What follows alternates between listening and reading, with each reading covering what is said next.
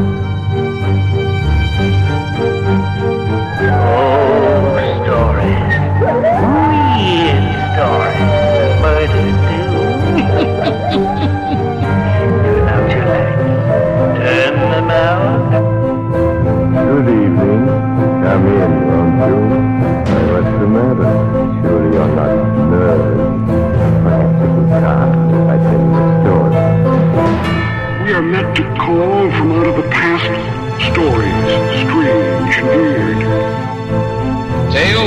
And terror by radio's masters of the macabre. Stories of the supernatural, the supernormal, dramatizing the fantasy, the mystery, the unknown. We tell you this frankly, so if you wish to avoid the excitement and tension of these magnetic plays, we urge you, humbly, sincerely, to turn off your radio now. Welcome back to the horror. Thanks for joining me this Saturday. We'll hear The Outsider this week, an adaptation of the H.P. Lovecraft story first published in Weird Tales magazine in April of 1926. This adaptation comes from The Black Mass and aired in October of 1965. Here's The Outsider. Welcome to the Black Mass.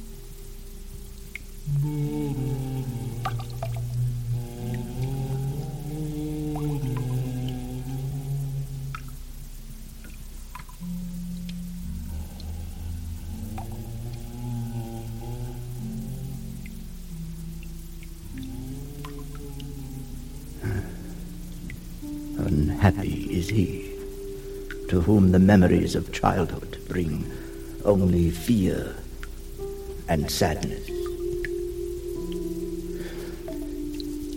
I know not where I was born. I remember only this castle, infinitely old and infinitely horrible, full of dark passages and dismal, high-ceilinged chambers. The stones in the crumbling corridors seemed always hideously damp, and the smell everywhere, coming up out of the deeper passages from the remains there. The generations of bones had led endlessly down into the earth.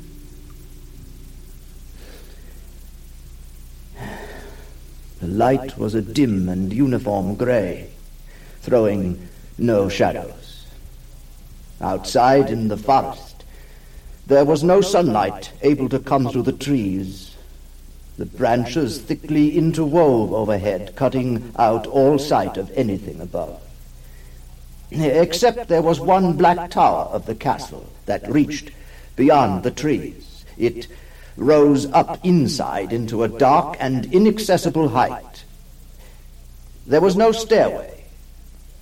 It could not be ascended save by an impossible climb up the sheer wall, stone by stone. I must have lived in this place all my childhood, but I cannot measure the time. Hmm, someone must have cared for my needs. Yet I cannot recall any person except myself or anything else alive. I think that whoever nursed me must have been terribly aged my first conception of a living person was of something distorted, shriveled, and decaying. I, I remember there was such a corpse. I often went to it with a feeling of reverence and attachment. It was a woman, ancient, lying as she had died partly eaten around the throat and chest. The terrible gesture of horror in her sprawled position and opened mouth. I would sometimes roam the passage where she lay. I seemed to be drawn there. I wanted to kneel before it, to lie my head against it. Once, once I recall, I, I reached I reached out to touch her, and, and she seemed to draw away in horror as if some instinct of recoil had penetrated to the very bones of the hideous thing. It fell off the ledge, breaking apart on the stones below. I dared not touch her again. Otherwise, to me, there was nothing grotesque in the bones and skeletons that populated my world. They were to me more natural than the colored pictures of living people I found in many of the ancient books that lined shelves and piled corners. From such books, I learned all that I know. No teacher urged or guided me and I do not recall hearing any human voice in all those years, not even my own. Although I read of speech, I had never thought to try speaking aloud myself. I felt conscious of youth because I remembered so little.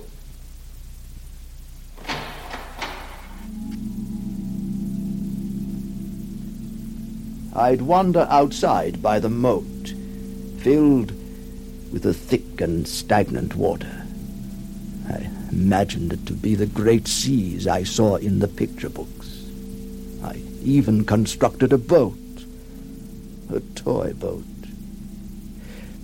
with masts, and set it upon the water, but the slime held it. It couldn't sail.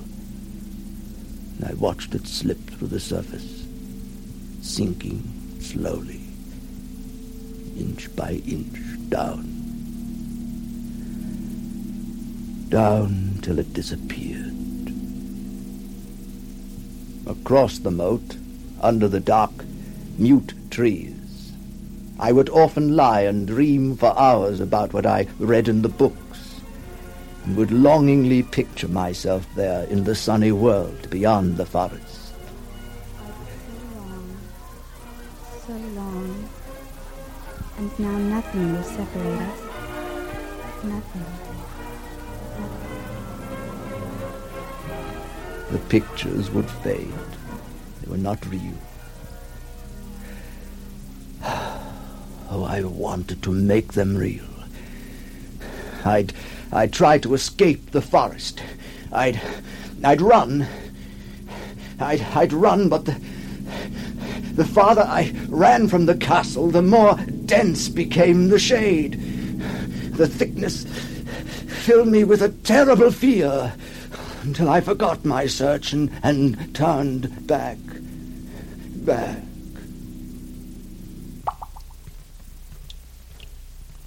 So through endless twilights I dreamed and waited. For what? Only skulls looked up at me, their gaping jaws, their silence. In my madness, I'd, I'd crush them. Who? Who put me here? Why? Why? My longing for light grew so frantic I could rest no more.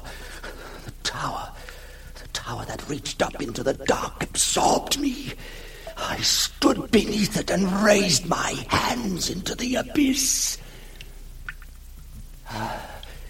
There must be a way. There must be.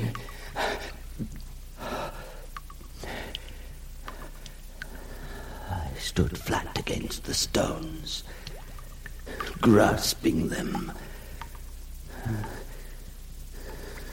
Strange, I could hold on to the stones more easily than I thought. I. I. I pulled myself up. Stone by, by stone. Round the tower and up. Oh, up. I stopped and, and, and looked above.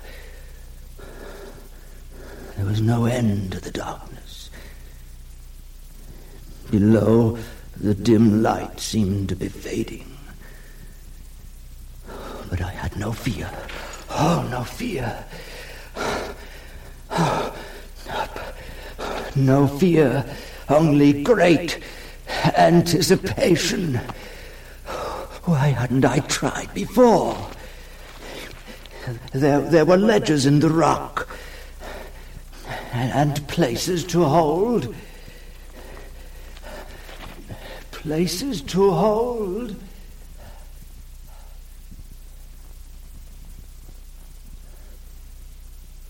Hours later, I had reached the top.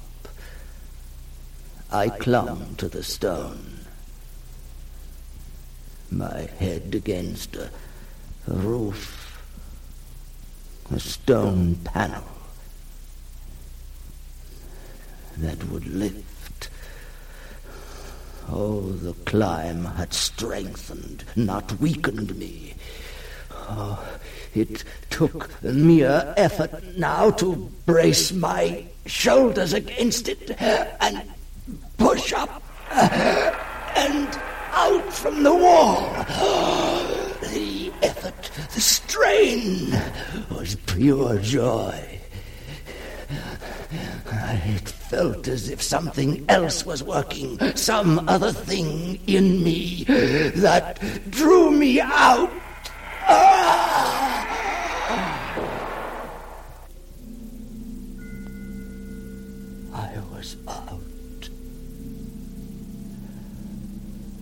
stone had fallen shut, but I had reached the outside.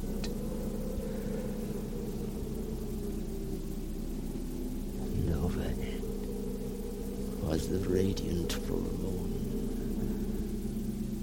I had never seen it before except in dreams and in vague visions.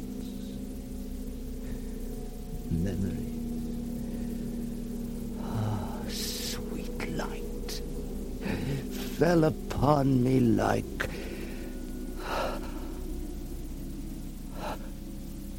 But where was I? How high above the trees? It seemed I was on a stone platform, but vast, vast. An observatory. But there were columns about, broken. And beyond the platform, other stones. Small ones with inscriptions and dates. And between the stones, ah, earth. Earth. There stretched around me nothing less than the solid earth, housed with marble slabs and columns, and overshadowed by an ancient stone church whose ruined spires gleamed spectrally in the moonlight. The earth. the earth. Was this insanity? Dreaming? Dreaming? There was a familiarity. Ah, but no, this was the world, and I would go forth to meet it.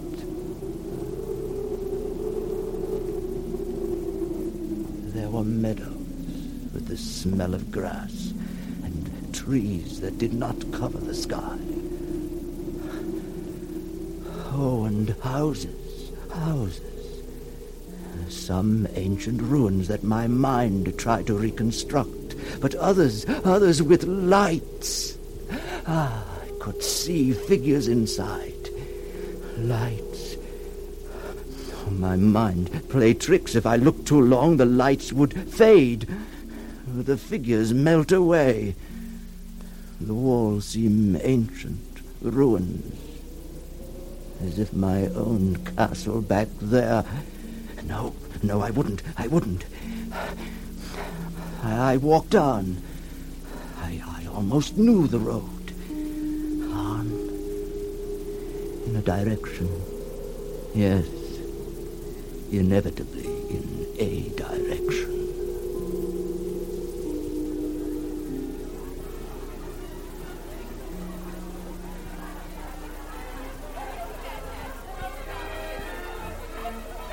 A large lit house, surrounded by a park with great windows, ablaze with light and sound. There was a courtyard. Oh.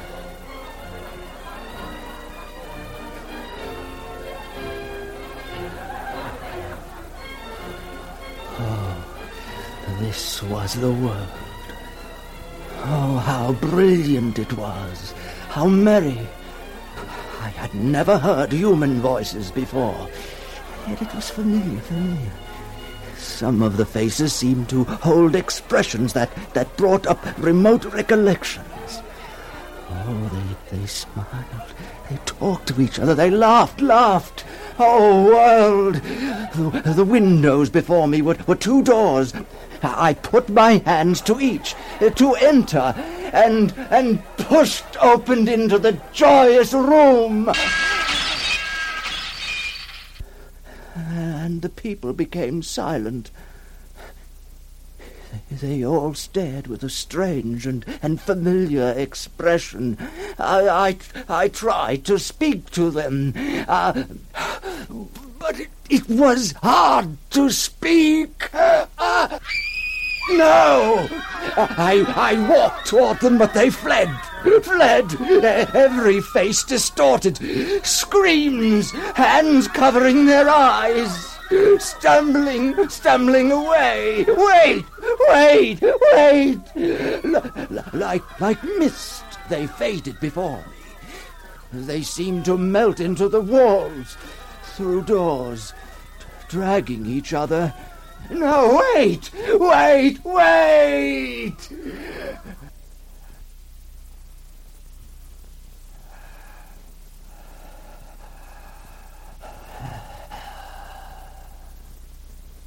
Wait.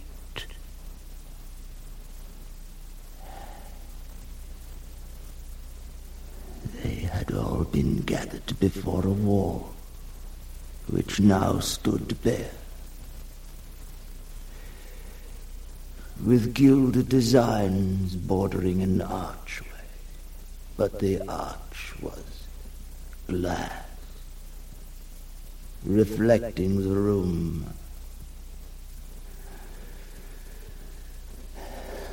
There was only one figure in it. Vague as I approached, then more and more clearly I could see it. It! Compound of all that is unclean, unwelcome, abnormal, and detestable. The ghoulish shade of decay, antiquity, and dissolution. Putrid eidolon of some unwholesome revelation. The awful bearing of that which the merciful earth should always hide. It was not, or no longer of this world. Yet in its eaten away bony outlines I saw a leering, abhorrent travesty on the human shape. My, no, no, no! The eyes as I approached held mine open. I couldn't turn away. But I would wipe out the sight. I'd reach out. Uh, I stretched out my fingers to the abomination to touch a cold and unyielding surface of polished glass. But it would yield. It would yield. It would yield. Ah! Ah!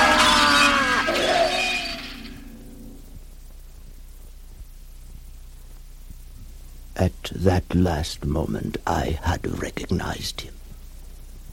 When I returned to the graveyard, the stone door was immovable. Now, now I ride with the mocking and friendly ghouls on the night wind, and play by day in the catacombs. I know that light is not for me, save that of the moon. Yet in my new wildness and freedom I welcome the bitterness of alienage. For I know always that I am an outsider. An outsider. Stranger in this century. For a time. A stranger among those who are still men.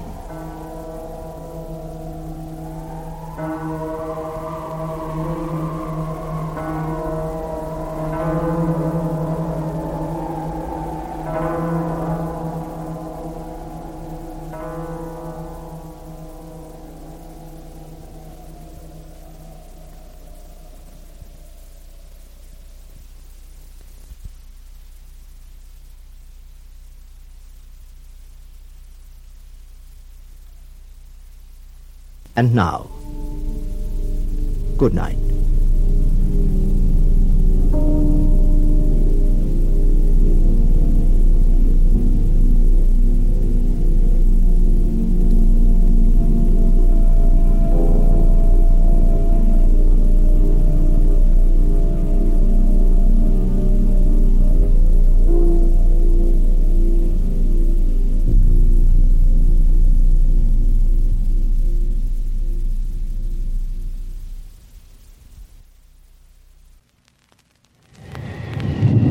That's the horror for this week. Hope you enjoyed the show today. You can find more from the Black Mass at relicradio.com, alongside past episodes of The Horror, all the other podcasts, Shoutcast stream, and our donate button. I'd like to help support this and all the shows. It's how this is all made possible. My thanks, as always, to those who have. Thanks for joining me today. Talk to you again next Saturday with another episode of The Horror.